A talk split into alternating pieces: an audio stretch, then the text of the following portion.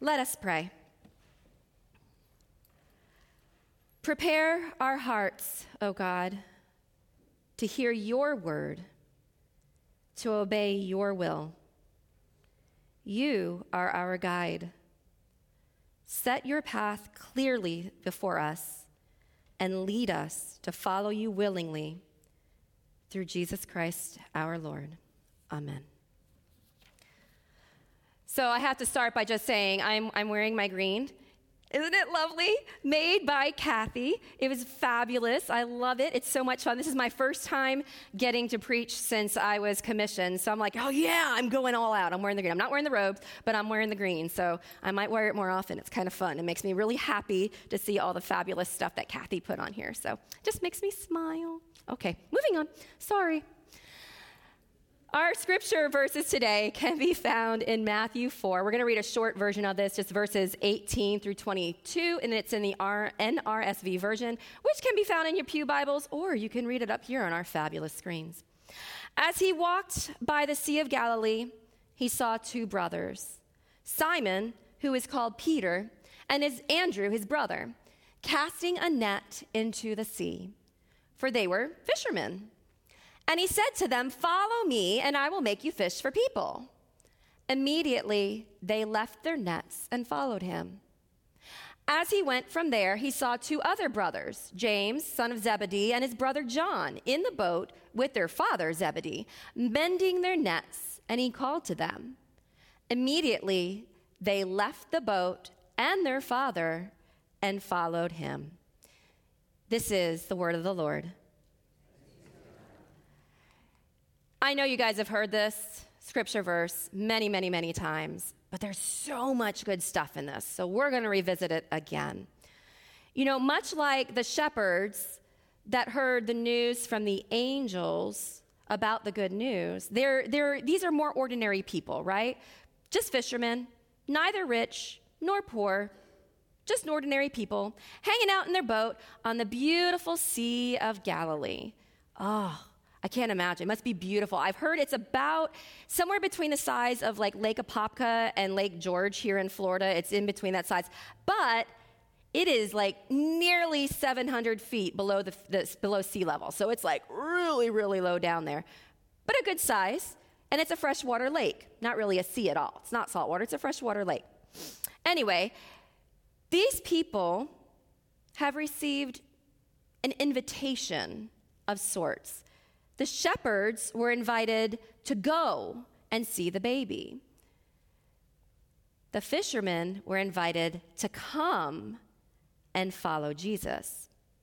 I use the word invitation here because it's not like anybody was being forced to do anything. They were invited, they were asked. They weren't told, you must do this now. This was a, hey, come do this. Come on, you got this. Or go, go do this. The shepherds still had to decide to leave the field, and the fishermen had to decide to leave their boats, their nets, in one case, their father, and to follow. But what is it? Why do we keep seeing these ordinary people show up in the Bible? Jesus could have chosen people with more influence, but instead, he calls these guys.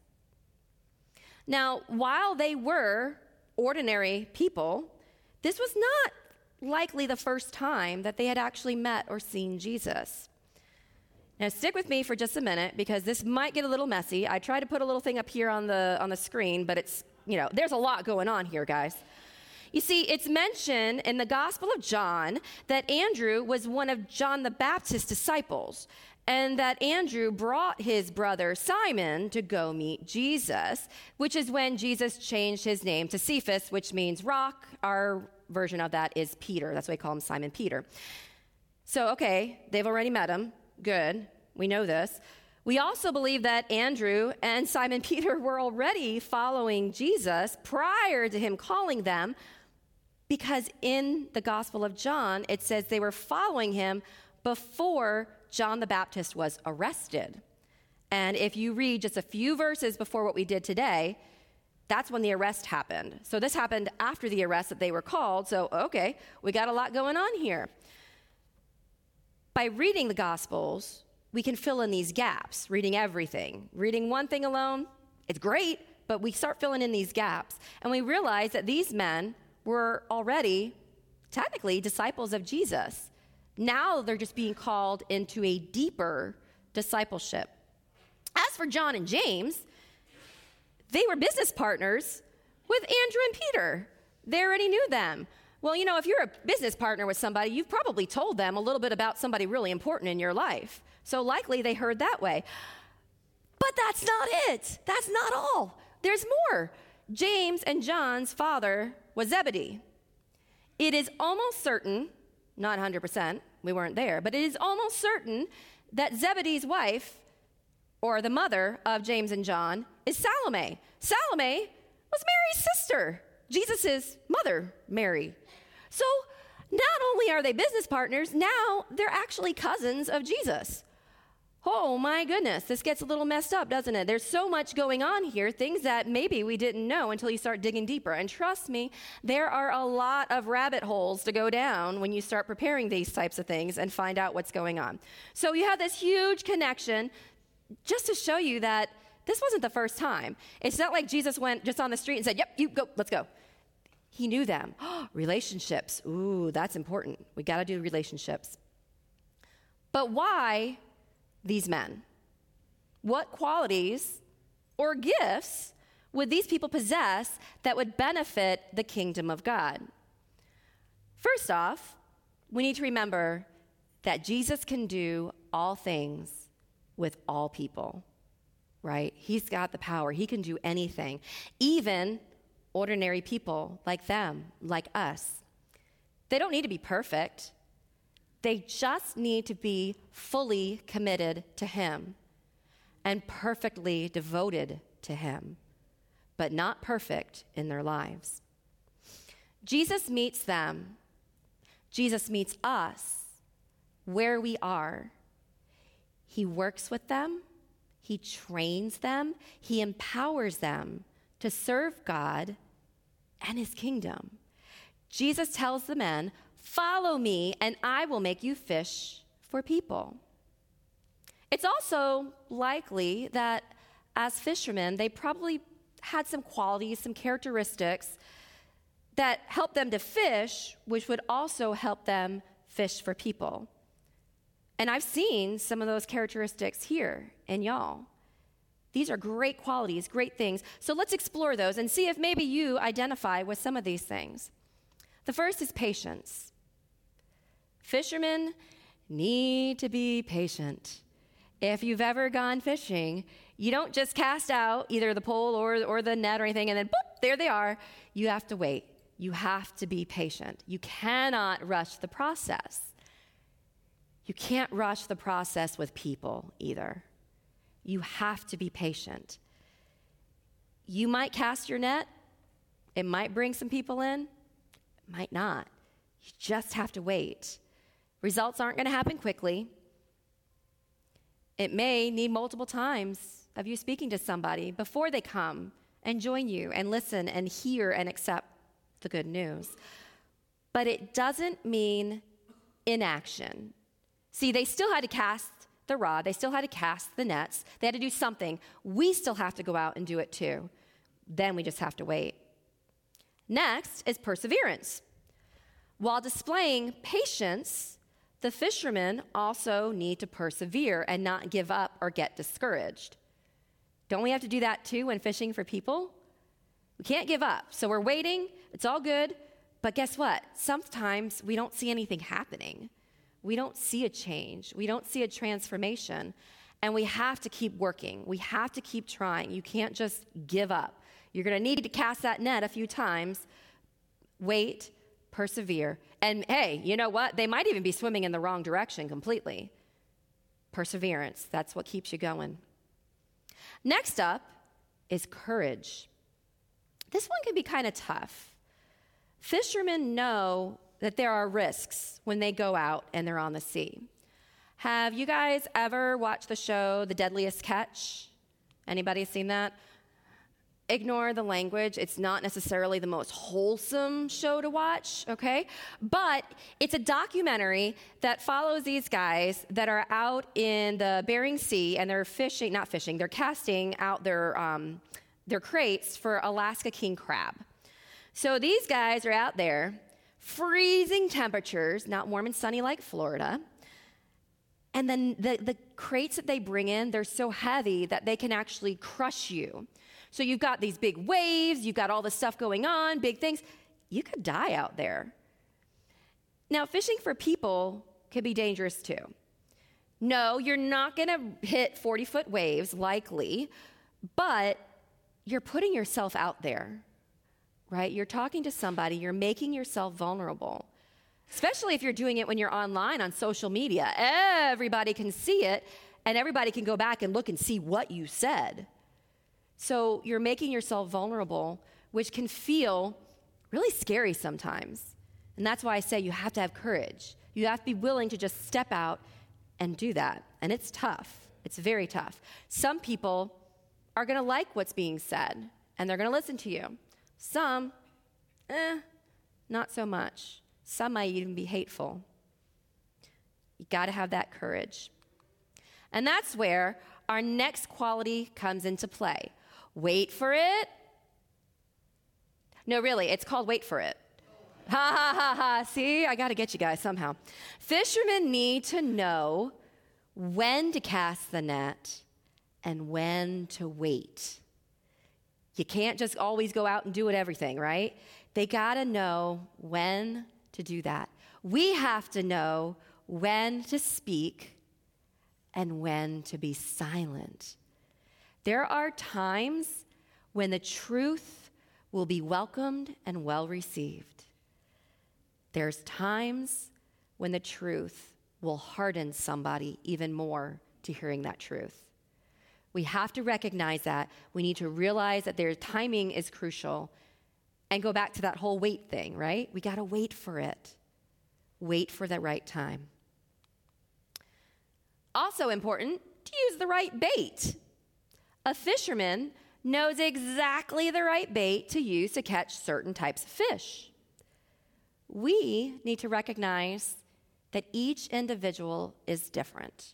Each person we speak to is going to hear things in a different way. They're going to receive things in a different way. The message is still going to be the same, right? The good news doesn't change. It's still the truth, it's still there, but how we deliver it is going to be slightly different. We do this in our daily lives, right? In our relationships. When you talk to somebody, you speak to your husband, your wife, your kids, your whomever differently than you might speak to somebody else. You know, I, I think about when I'm teaching. So when I'm teaching and I'm with the little, little ones, I get down like this, as close to the ground, as close to their eye level as I can. Not because I need to be down next to them, but because I want them to hear what I have to say at their level. There's no reason to speak up and over someone, right? And that's the same thing here. We just need to listen to how they're receiving things and speak to people the way they want to be spoken to and how they need to be spoken to while still delivering the truth. That's super important. Finally, a good fisherman needs to know to lay low. They sit quietly and they're often very careful not to be detected. They're motionless, just waiting for that fish to take the bite, to take the bait, to come on in and join them in their boat. They try to avoid detection, they try to avoid attention. So, what does that have to do with us? What does that mean with fishing for people? I will say what it's not. This does not mean that you wait in Publix behind the aisle for somebody to come around and then pounce on them. Please don't do that. Please don't do that. It just simply means we need to keep the focus off of ourselves. Everything we do, we're doing for God. The message is about Jesus, it's not about us. It's God's word, it's Jesus. Keep the attention off of you, turn it back to where it belongs. These are all excellent qualities when trying to catch fish and people. But why did Jesus need the disciples in the first place? Man, he could just perform miracles, bring them on in, just do it that way, right? Be super simple. He knew what to do. But he knew what was to come. He knew why he needed others to join in. Maybe you've seen our banner that's over here on the side. It says reach and teach. This is a shortened version of our mission statement here at PCOL. And just below that, we have a verse from Matthew, Matthew 18, verses 16 through 20. This is uh, the Great Commission. And it says, Now the 11 disciples went to Galilee, to the mountain to which Jesus had directed them. When they saw him, they worshiped him, but they doubted. And Jesus came and said to them, All authority in heaven and on earth has been given to me. Go, therefore, and make disciples of all nations, baptizing them in the name of the Father and of the Son and of the Holy Spirit, and teaching them to obey everything that I have commanded you. And remember, I am with you always to the end of the age. Jesus knew he wasn't going to be walking the earth forever. He knew he needed others to share the word and spread the good news. Can you imagine if the angels never came down to the shepherds to tell them to go visit Jesus, to see him born in the manger? The shepherds spread the good news. They needed to see that and move. It's the same thing. We need disciples to spread the news of Jesus' death and resurrection, the good news. It started with Jesus choosing his disciples, and then he called the disciples to do the same thing. And he calls us to continue that. We get to continue being disciples and being called and sharing this good news with others. But it's not just about spreading the good news. It's not just going up to someone and say, Hey, have you heard about Jesus? Let me tell you. Hey, come with me to church. There's more. There's so much more to discipleship than just that. I've been um, reading a book recently, and it's called From Social Media to Social Ministry. It's not what it says, this is just a little social media type thing. Social Media to Social Ministry. It's by Nona Jones, and there's a section about the Great Commission that I read in there, and I kind of chuckled, and I thought you might too. It said, When Jesus gave the disciples their last instructions before he ascended into heaven, he made the mission of the church quite clear. He said, Now therefore, stand and wait for people to come to your building on Sunday morning. Then give them a great sermon to hold them over until next Sunday. That's not how it works. I am thrilled that you are here. I am thrilled that you are joining us online. But it's not just about Sundays. It's not just about coming to this building and hanging out here for an hour or so, maybe eating lunch. There's more. There's so much more. We would be doing you a disservice if that's all we told you to do. And we would not be fulfilling the mission that was set out before us.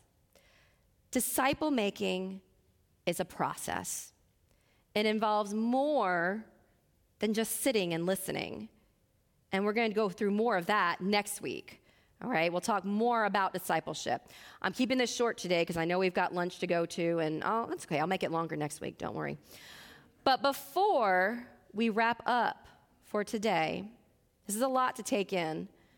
Think about where you are on your own discipleship journey. Where are you? You've accepted the invitation, right? You're here. You're listening. You're online. You're listening. You're, you're listening to what's going on. But then what? What else have you done? Where else have you gone? And then what are we going to do with all these people once we reel them in here? How do we help them? Because there's a lot to happen, right? You have obviously thought long and hard about where you are. And I'm going to challenge you next week what we can do next to do this, to continue to come and follow Jesus. How has your life been transformed? How is it continuing to transform?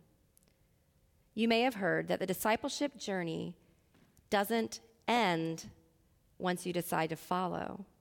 It's just the start of it. It's really just the beginning. There's more to come. And it can be a lot of work. There's a lot that goes into it. It's not an easy push the easy button, you're done. Yay, I'm a disciple. There's a lot of work that goes into it. But man, is it glorious work. It's great stuff that we get to do because that's why we're here. That's our purpose, is to glorify, to worship God, tell others about, bring them in, train them up, teach. Oh, maybe I'm saying too much. That's next week. Teach them. Teach them. We have to help them along their way. Amen? Okay, I told you next week. Next week, we've got more to go. And we're also going to be asking the question are we a catch and release church? Oh, oh. What does that mean? Catch and release. We'll talk about that next week. So stay tuned. Come on back and join us.